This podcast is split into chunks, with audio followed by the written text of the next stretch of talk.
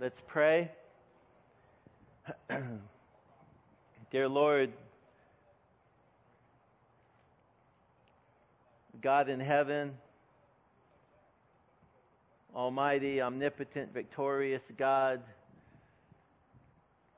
the one who sent forth his Son to die on the cross and who was raised up bodily from the dead, ascended, seated at the right hand, Jesus, Uh, living to make intercession for us, we approach your throne of grace with boldness this morning, confessing to you, Lord, the fact that we sin and fall short of the glory of God, acknowledging, Lord, that we are guilty of sins of commission as well as sins of omission.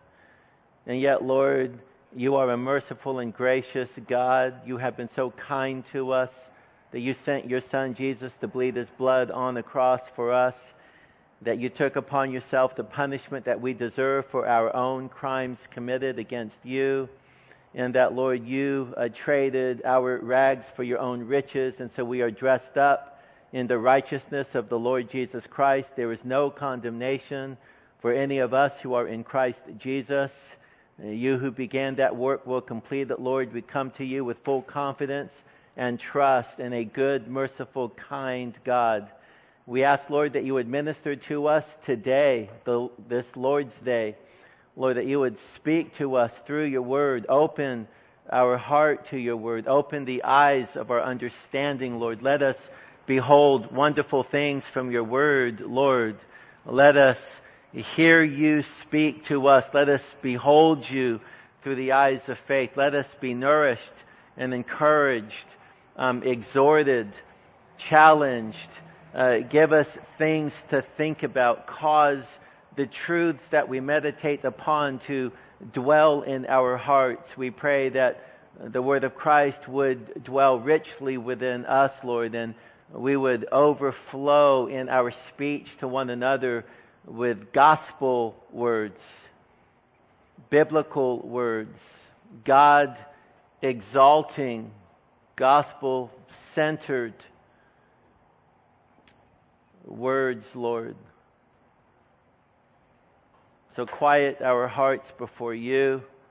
Much is on our hearts, much to feel concerned about, and many things to pray for. We just want to lay all of these things at your feet. We pray for loved ones that have yet to come to faith in Christ for their salvation. We pray, Lord, for our country for a revival. We pray for churches throughout the land, Lord, that you would bring an awakening inside of the doors of the church. You would perform great works in the church and through the church. We pray for the election, for your will to be done, and we trust in you for that. And just bless our time here together, Lord, as we fellowship, Lord, around you, your word. In Jesus' name we pray. Amen. Amen. So, over the years, guys, um, I have had the privilege of officiating a number of weddings. Not a whole lot, but a decent number of weddings. Uh, my first wedding was uh, Daniel and Cindy Ben Shadler. They were my very first wedding. Uh, some of you perhaps remember uh, that an unexpected illness pushed the date up quite a bit, to say the least. It got pushed way up, actually. Uh, I remember getting a phone call from Daniel. I think it was a Saturday morning, and he had news for me he asked if he could come over to the house. And came over to the house. We went, I, if I remember correctly, around the side of the home, and I just remember him and I weeping together by the side of my house when we first learned that um, Cindy, uh, his his wife to be, had cancer. Um, and, and I remember telling him, Daniel, we'll, we'll do whatever you need us to do. Um, whatever you and Cindy want, just let us know. We'll do it. Uh, it, it came as no surprise to me when Daniel contacted me. I think it was like the next day or maybe two days later at the most. Uh, he gave me a call uh, and he wanted me to know that, that they wanted to get married ASAP, as soon as they could. It was within two weeks uh, that Daniel and I were standing at the altar of the old cornerstone building as his bride appro- approached the altar. And I remember looking over at Daniel and, and there was just no mistake. No mistake in how much he loved Cindy and how eager he was to declare, I do. The look in Daniel's eyes and the expression written on his face said everything to me. I remember thinking at the time, Daniel loves Cindy. You could just see it by the look in his eye as he just looked at her coming uh, uh, down down the aisle. And I remember Cindy approaching the altar too. Every step was marked with beauty and grace.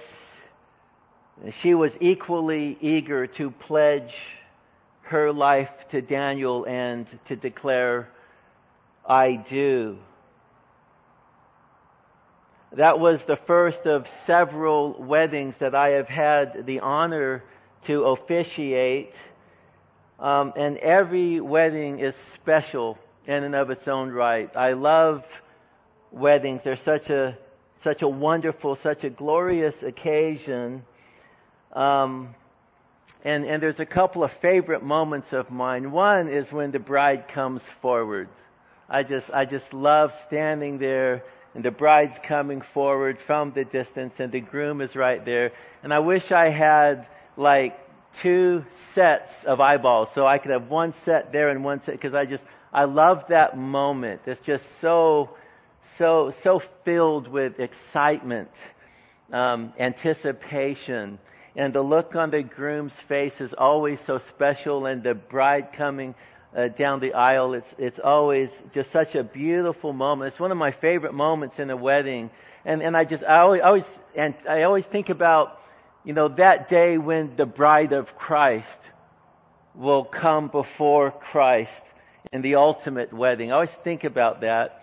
Another uh, of my favorite moments in these weddings too, it's like near the end of it, you know, after you go through the whole ceremony, and then and then the couple you ask them to place you know to place their hands together and you put your hand over there and over their hand and then at that moment you get to say um, you know as a minister of the gospel and by the authority entrusted to me by the state of California I now pronounce you man and husband and wife um, those are just magical moments in in a wedding um, and, and Daniel and Cindy's was the first of several weddings that I've had the honor to officiate. And, and, and again, with every wedding, I'm always reminded of the ultimate wedding. Of course, I am talking about the marriage that stands above all marriages, the marriage between Christ and His church, His bride, the church. Our Sunday school message this morning is entitled The Bride of the Cross, or you could say The Bride of Christ, the Church of the Cross, however we want to say it. Um, we're going to be focusing our attention on the church and her relationship to the Lord. There is so much here that could be said, and I've done this once before. It's probably very ill advised, but I'm going to do it again I'm going to fire away at you buckshot style. So there's a lot of truths, a lot of observations that are going to be made and just thrown at you. And I trust that of the 50 shots, 50 pieces of, of bullet get, that get shot out at you, something's going to hit. Something's going to stick. So anyway, just to give you that heads up, it's going to be a lot of, of observations, a lot of truths, if you will.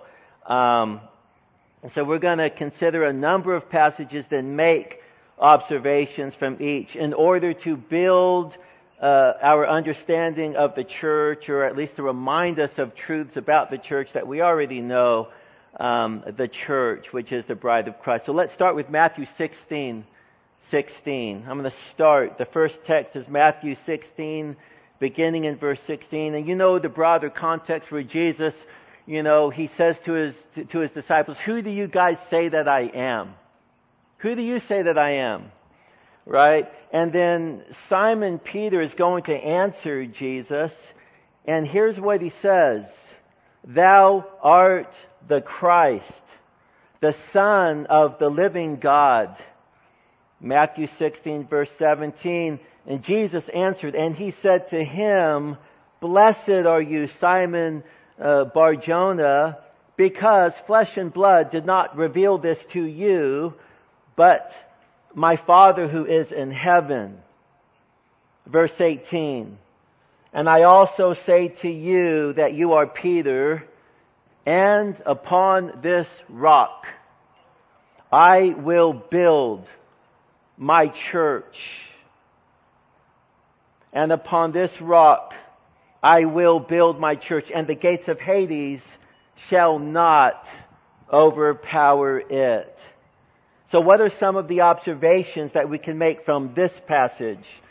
Uh, let us begin with number one. The church embraces the truth about Jesus. Right? That's, it's probably a no-brainer, but it's important because there are churches, so-called churches out there who fail to embrace the truth about Jesus. And so this is relevant and this is important that we understand truly who Jesus is and we embrace the truth about who Jesus is truly. Uh, this is what Peter did when he declared, Thou art Christ, the Son of the living God. You are the Messiah. You are the anointed one. You are the one sent from heaven. You are the one that we expected. And you are uniquely the Son of the living God. You are uniquely the Son of God. You are God the Son. And then Jesus declares, Upon this rock I will build my church. The rock is Christ and the truth about who He is. It is upon this rock, the rock of Jesus Christ, the rock of the truth about who He is truly, that the church is going to be built. And so implied here again is the fact that the church embraces the truth about who Jesus is. So much more could be said right? Time's not going to allow us, but there, there's, there's, there's more that could be said on that score. Let us go to two. The church will be built by Jesus. Jesus says, I. I. That is tremendously encouraging. He, he begins with I. The I who will build the church is Jesus. He is actively involved in the building of his church. You get the sense that he is eminent in the church. He is involved in the church. He is building the church, right? I will build my church. The third observation, the church is yet future at the time that Jesus made his declaration. He says, I will build my church. This declaration implies that the church has yet to be built. The building of the church is something yet to be done. And we know from scripture that the church was given birth on the day of Pentecost. On that day when the Spirit of God fell upon the disciples, the apostles. And you recall how Peter proclaimed, you know, he, he takes the keys to the kingdom that were given to him the gospel keys and through the preaching of the gospel, he opens up the door wide so that those in attendance could come to faith in Christ, believe in Christ, and be born again. And the Bible tells us in the book of Acts that on that day about 3,000 souls were saved. The church was given birth on that day. That day marks the, the beginning of the church. And so when Jesus says, I will build my church, understand that at the time that he said this, the church was still, it was yet future at the time that such a declaration was made. Uh, a fourth observation from the passage, the church being built is a guarantee. You can take it to the bank. It's a guarantee. He says, I will build my church. Uh, this is a promise that Jesus intended to fulfill, and in fact, he does.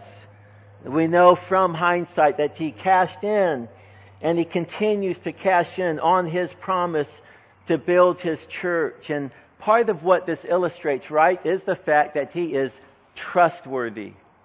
He's trustworthy. When he says he is going to do something, he is going to do it. In his time and you know, by his own means, but he's going to accomplish what he says he is going to accomplish. He's trustworthy, and also he's sovereign and powerful enough to accomplish whatever he says he is going to accomplish. I will build my church. When he makes a promise, there is coupled with that promise a guarantee that it will happen. Extremely encouraging, right? When you think about it. Okay, I, you know, I'm, I'm involved in the counseling ministry and I, I can't tell you how many times, you know, a person or maybe a couple come to me, they're very discouraged, and you come to them with this confidence that, you know what, I know you're discouraged. I hear you. I, I, I know that you're feeling somewhat disillusioned, and, Eh, but, but, but I'm here to tell you, based upon the authority of the Word of God, I can tell you with absolute certainty, you who have repented and believed, He will finish the work. All things are working together for good. This does not catch Almighty God by surprise. And I can say with absolute confidence that anyone who comes to me who has believed in Christ, that, that God is at work. And the million dollar question is always, what is He up to? What is He going to do? And the one thing that we must do in the midst of all of the chaos and all of the confusion and all of the discouragement is, is, is look to the promises of God and affirm them. There is therefore no condemnation for those who are in Christ Jesus. He who began the work will complete it. All things work together for good. I have you in my hand, and on the last day I will raise you up. No one can snatch you from my hand. So we've got to trust in these promises, believing these promises. And Christ is rendering a promise here that he fully intends to cash in on. In this instance, the church being built is a guarantee. Number five, the church belongs to Jesus. Right, Jesus uses the first person possessive pronoun, my. I will build my church. Make no mistake about it, the church belongs to Jesus. And that is a comforting thought too, to know if it belongs to Him, He knows how to take care of it. And He will in fact take care of it. This is His bride. This is, this is His special, special institution, if you will, His bride. He says it's my church.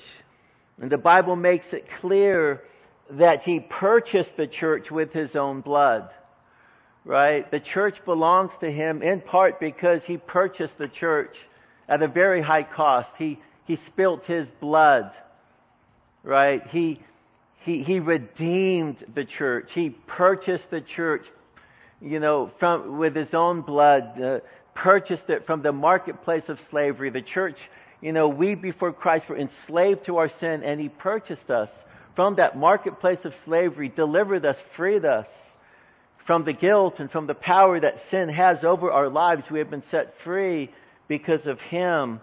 And, and again, he, he is saying here, You're mine. You are not your own. You were bought with a price. Therefore, honor God with your body. Right? We are owned. We, we, we are possessed by the Lord Jesus Christ. We belong to Him. And again, what a comfort to know that we belong to Him. He purchased us with His own blood.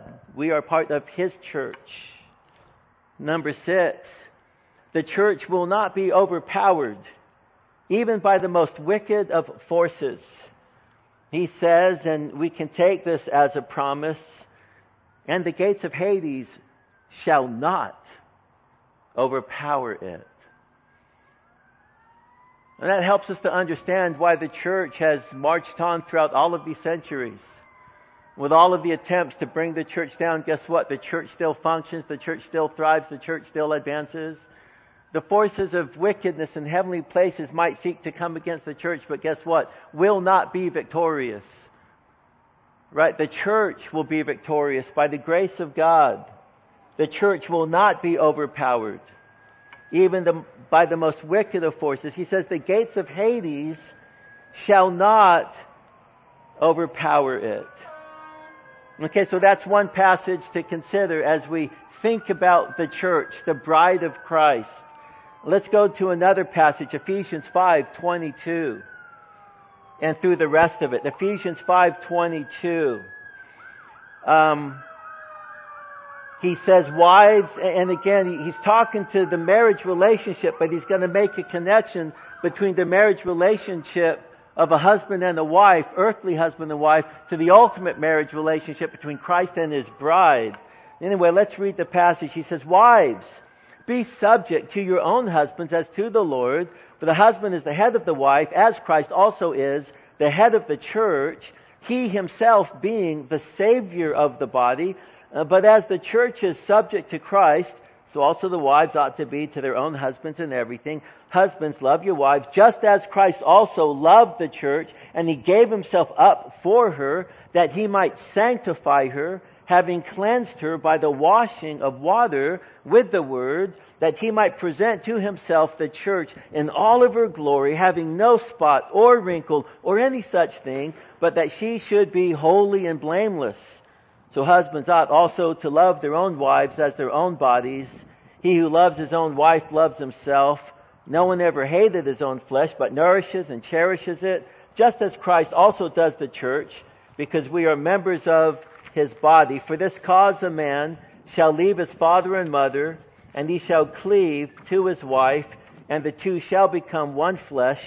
This mystery is great, but I am speaking with reference to Christ and the church. Nevertheless, let each individual among you also love his own wife, even as himself, and let the wife see to it that she respect her husband. And so a few observations to be made from this. Um, the first observation, it's counted as number seven when we take all the observations collectively. Number seven, then, uh, the, based upon this passage, the church is to be reflected in the marriage relationship. Right? That's, that's, that's the purpose of marriage is ultimately to point to the ultimate marriage, the church. Right? Um, and, and this is one of the overarching points derived from this passage. Marriage serves as a mystery that points to the ultimate marriage between Christ and His bride, the church. So that's number seven. Number eight, uh, derived from this passage, the church is headed by Christ. He says in 522, Wives, be subject to your own husbands as to the Lord, for the husband is the head of the wife, as Christ also is the head of the church. I draw our attention to that phrase, Christ is the head of the church. He is the one from whom the church receives its marching orders. He is the one who is the brains behind the church, if you will. He is the one that controls all of the rest of what the body, the church, does. He is the head. He is the source of life for us. Christ is the head of the church. Number nine, the church has been saved by Christ. The church has been saved, and we see this as Christ also is the head of the church. He himself being the Savior of the body. Implied in this title, Savior, is the fact that He saved us. And we know that He saved us through the shedding of His blood. Right? We know this, that He saved us. He, he went to the cross in our place, took upon Himself all of the punishment that we deserve for our sin. He made atonement for us. We are washed clean in the blood of the Lamb. His sacrifice was sufficient for our salvation. And that's what the Bible teaches. That's what we are reminded of here when it describes him as being the Savior of the body. He's the Savior of his body, of the church. Number 10, the search is su- uh, the, the search the church is subject to Christ. We read in verse 24, but as the church is subject to Christ, so also wives ought to be to their husbands in everything. So the church is subject to Christ. The, church is to be in submission to the Lord Jesus Christ, to, to fall in line underneath His rule and His authority. Right? He is the head, and we are His subjects, and we are to fall in line with the Lord Jesus Christ. The church is subject to Christ. Number 11, the church is loved by Christ. And this dovetails with what we have already said when we said that Christ is the Savior. Implied in the fact that He's the Savior is the fact that He loves the church. We read in verse 25, and of course love is a theme that gets hit over and over and over again in this passage. Um, uh, we read in verse 25, Husbands, love your wives, just as Christ also loved the church, and he gave himself up for her. Um, Christ loved the church.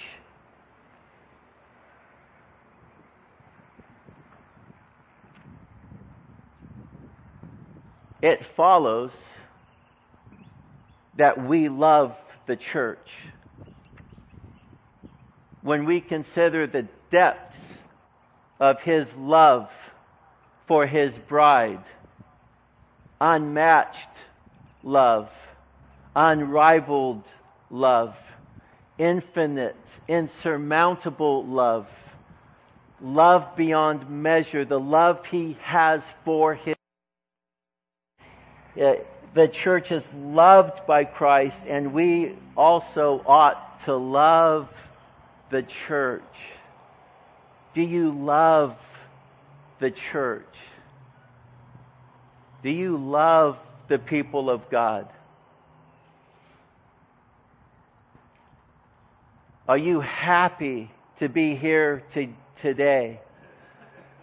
I believe it was Charles Haddon Spurgeon who once said that the church is the dearest place on earth.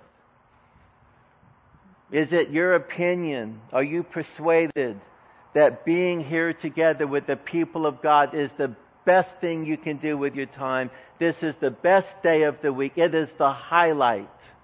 Are you convinced of that? Gathering together with the people of God because you love the people of God. Do you love to see God's people face to face? I'm not trying to be political here, but yea, even unmasked. Do you love to see that?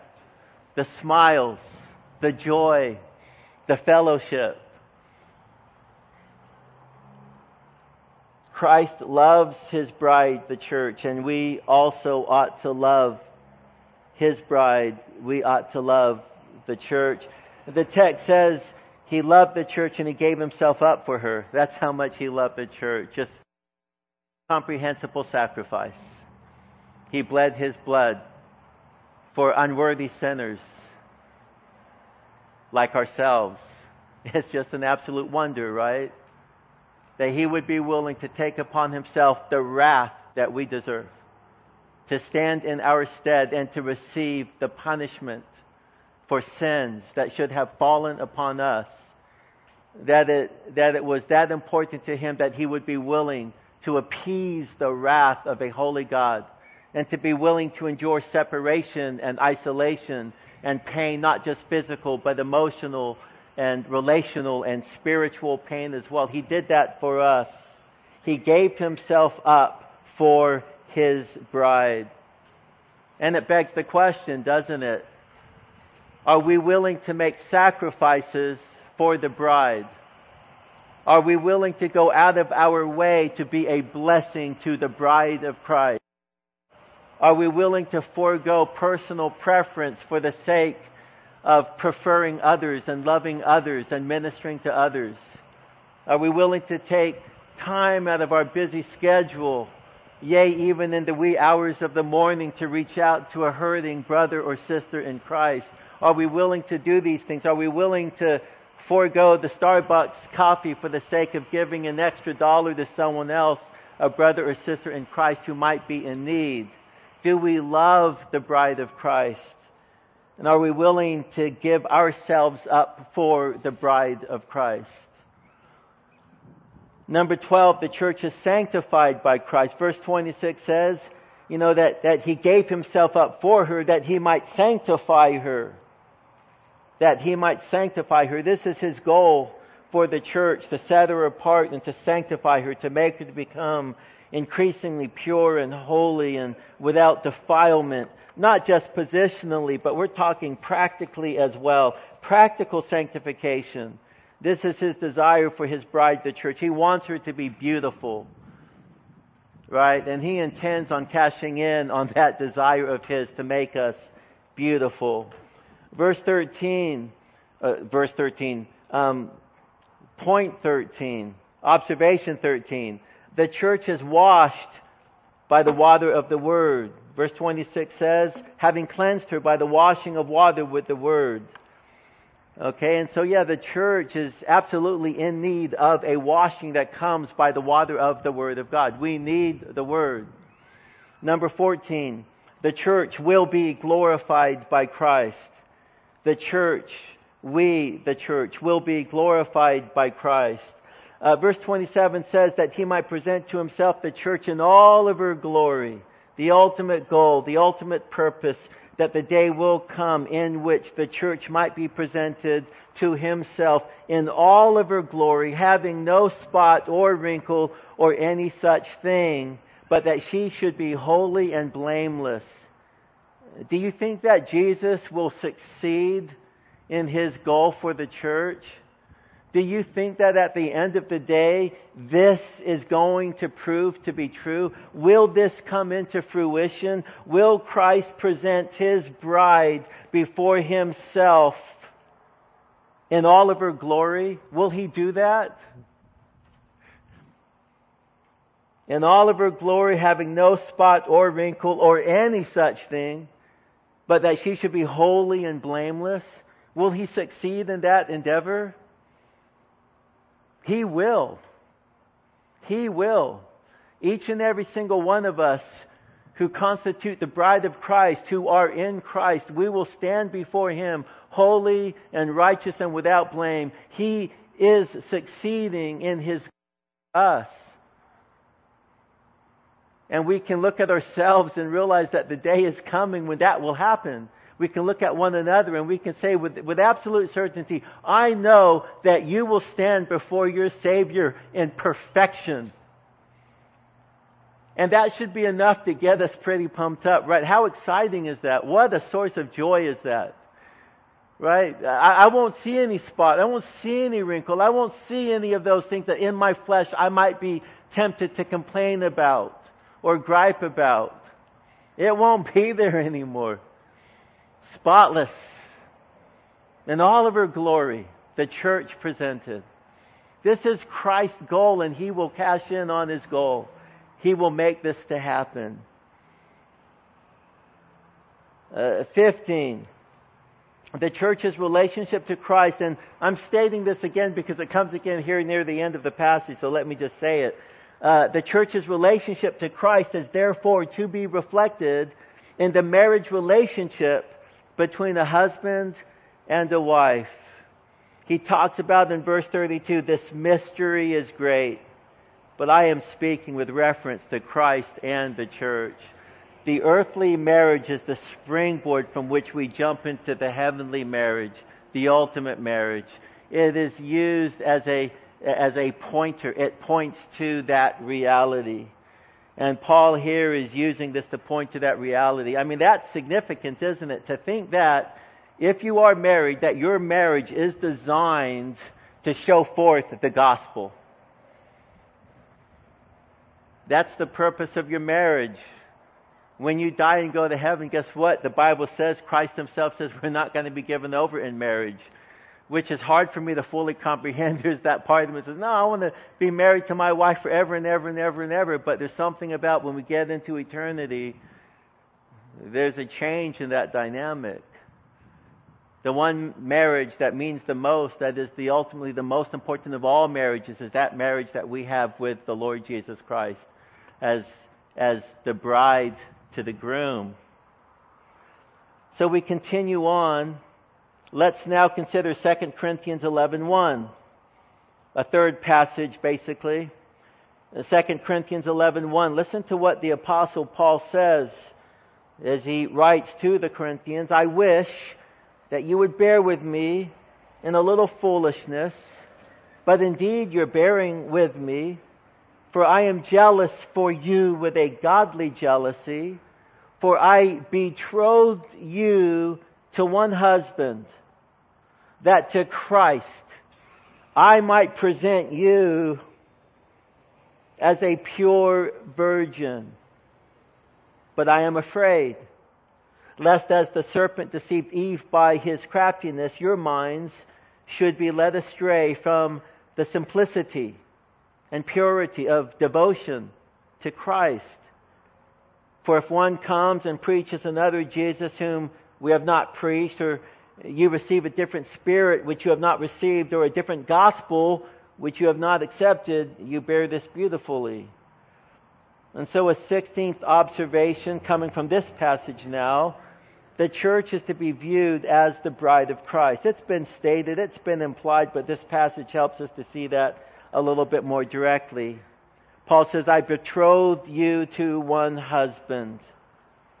Implied is that you are the bride of Christ. He is the groom.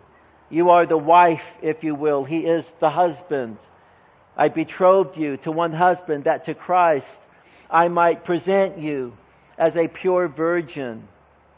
In connection to the church as the bride of Christ, I want you to consider.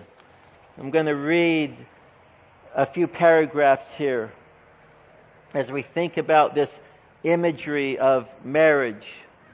The imagery and symbolism of marriage is applied to Christ and the body of believers known as the church. The church is comprised of those who have trusted in Jesus as their personal Savior and have received eternal life. If you have not repented of sin uh, and believed in Christ alone for salvation, you are outside of the church. You are not part of the church. You do not, you're not part of the bride of Christ. So it's important, right? It's imperative that you are in Christ, and if you are in Christ, you therefore are part of the bride of Christ. You constitute the bride of Christ. And so, Christ, the bridegroom, has sacrificially and lovingly chosen the church to be his bride. And we see that from Ephesians 5:25 to 27. Just as there was a betrothal period in biblical times during which the bride and groom were separated until the wedding, so is the bride of Christ separate from her bridegroom during the church age. Her responsibility during the betrothal period is to be faithful to him. 2 Corinthians 11:2, Ephesians 5:24. At the rapture, the church will be united with the bridegroom and the official wedding ceremony will take place. And with it, the eternal union of Christ and his bride will be actualized. Uh, Revelation 19, 7 to 9 and 21, 1 to 2. In the eternal state, believers will have access to the heavenly city known as New Jerusalem, also called the Holy City in Revelation 21, 2 and 10 the New Jerusalem is not the church, but it takes on some of the church's characteristics. In his vision of the end of the age, the Apostle John sees the city coming down from heaven adorned as a bride, meaning that the city will be gloriously radiant and the inhabitants of the city, the redeemed of the Lord, will be holy and pure, wearing white garments of holiness and righteousness uh, some have misinterpreted verse 9 to mean the holy city is the bride of Christ, but that cannot be because Christ died for his people, not for a city. The city is called the bride because it encompasses all who are the bride, just as all the students of a school, or some, sometimes called the school. Believers in Jesus Christ are the bride of Christ, and we wait with great anticipation for the day when we will be united with our bridegroom. Until then, we remain faithful to him and we say with all of the redeemed of the Lord, Come, Lord Jesus. Revelation 22 20. So we move on to number 17. The church is to be presented as a pure virgin. Uh, Paul says that to Christ I might present you as a pure virgin. This is the end to which he is laboring. This he wants to present the church to Christ in all of her purity as a pure virgin. And so like Paul, we ought to have that same desire. That's the desire of Christ. It's the desire of Paul the apostle and church leaders, and it should be the desire of all believers everywhere that the Lord help us to be used in one another's life to help one another be prepared for that day when we will stand before the Lord. Uh, 18, the church is to, be, is to be protected from deception. Paul says uh, in verse 3, I am afraid lest as the serpent deceived Eve by his craftiness, your minds should be led astray. Implied here is the fact that there is deception, that there is an evil one that would seek to deceive the church, and, and we ought to have a concern about that happening, even as Paul had the concern. Right? We should be seeking to protect the church from deception. 19, the church is to maintain the simplicity and purity of devotion to Christ. That's what he says, verse 3. I am afraid lest as the serpent deceived Eve by his craftiness, your minds should be led astray. Led astray from what, Paul? From the simplicity and purity of devotion to Christ. There is a certain simplicity to it, isn't there? Know who He is, know rightly about who He is, and be devoted to Him. Love God with all of your heart, soul, strength, and might. There's a certain simplicity. Know Him. And as a result of knowing who He is truly, understanding His person and His work for you, you love Him right? Understanding and knowing His love for you and responding to His love for you by loving Him back, being devoted to Him. There's a certain simplicity here. Let's consider some additional observations from other passages and we'll work through these quickly because we're getting close to time. Number 20. The church is to be structured with biblically qualified elders and deacons. And you can see this in the epistles of 1 Timothy 3 and Titus 1. You've got elders, deacons. Uh, here at Cornerstone, we affirm deaconesses as well, but that's the leadership structure of the church. And God has given these gifts, if you will, to the church for the purpose of leading the church. And so there is a structure within the local church that is to be embraced and supported and submitted to. Uh, 21, um, the church is described by Paul as he writes to Timothy, the young pastor, um, as the pillar and support of truth. It is and support of truth. The church. You want to find truth, you ought to be able to go to the local church. And within the context of the local church, the truth is being proclaimed. Sadly, that's not always the case. So that's why we pray for the church. We pray for an awakening. But in 1 Timothy 3:15 we read Paul saying, "In case I'm delayed, I write so that you may know how one ought to conduct himself in the household of God." And listen to how he describes the household of God, eh, which is the church of the living God, the pillar and the support of the truth. This is the place where unsaved people need to come to find the truth. They won't find it out there in the world per se. 22. Uh, the church is commissioned to go and make disciples. And we read about that in Matthew 28 where Jesus says, All authority has been given to me in heaven and on earth. Go, therefore, make disciples of all of the nations, baptizing them in the name of the Father and the Son and the Holy Spirit, teaching them to observe all that I commanded you. And lo, I am with you always, even to the end of the age. So this is the commission that has been entrusted to us. And as stewards of this commission, we are called to be faithful and to go and to make disciples. Let me encourage you as I'm thinking about it. We have a bunch of tracts on the table. I think they're at the care group table. Um, and they're, they're, they're basically children type tracts, but they're really good. Please take some after this or after the service is done. Take a handful and pass those out to the children that you know. Reach out to the young people okay, and, and, and, and give them that tract with a piece of candy and, and say Happy Reformation Day. Right? We're celebrating Reformation Day.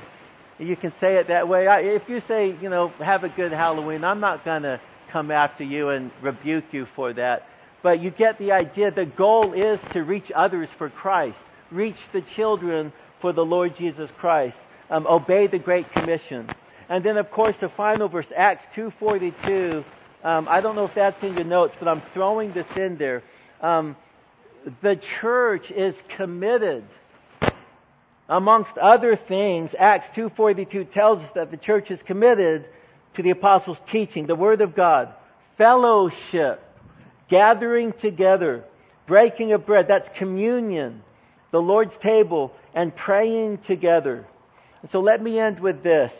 Again, I reference Charles Haddon Spurgeon. The church is the dearest place on earth. The people of God are the prized possession of the Lord Jesus Christ.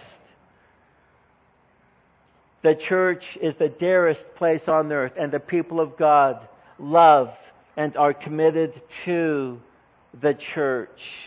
Let us go ahead and close in prayer.